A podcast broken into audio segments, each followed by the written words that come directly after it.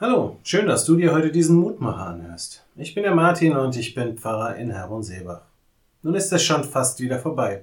Wir haben uns an Gründonnerstag ans letzte Abendmahl erinnert, haben am Karfreitag auf das Kreuz geschaut und am gestrigen Ostertag waren wir am leeren Grab und haben gehört, dass Jesus auferstanden ist. Und heute noch ein Tag der Erholung oder des Familienbesuchs, bevor es dann morgen wieder mit dem Alltag weitergeht.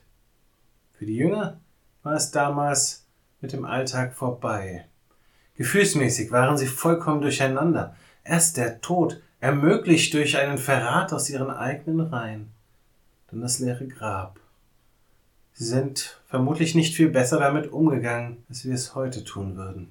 Sie haben sich zurückgezogen. Sie haben die Türe abgeschlossen und darauf gewartet, was jetzt wohl passiert. Das, womit sie wahrscheinlich am ehesten gerechnet haben, war ein lautes Klopfen an der Tür und dann ein gewaltsames Eindringen römischer Soldaten. Schließlich waren sie doch die Gefährten dieses Königs der Juden gewesen. Doch dann, am Abend dieses ersten Tages der Woche, da die Jünger versammelt und die Türen verschlossen waren, kam Jesus und trat mitten unter sie und spricht zu ihnen, Friede sei mit euch. Johannes Kapitel 20, Vers 19.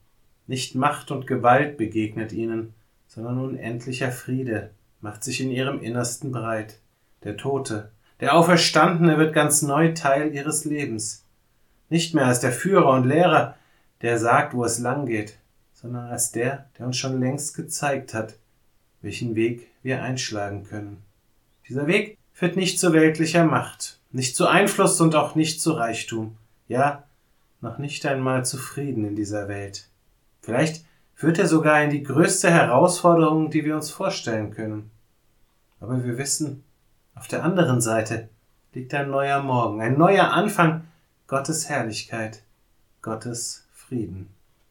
Gott, himmlischer Vater, du hast deinen Sohn, unseren Herrn Jesus Christus, durch den Tod hindurch ins Leben geführt und hast dadurch diese Welt zu deiner ewigen Heimat gemacht. Dein Name lebt in dieser Welt, nicht nur an einem Ort, nicht nur an einer Stelle, sondern überall dort, wo Menschen in Liebe, in Hingabe, in Güte und Barmherzigkeit miteinander umgehen.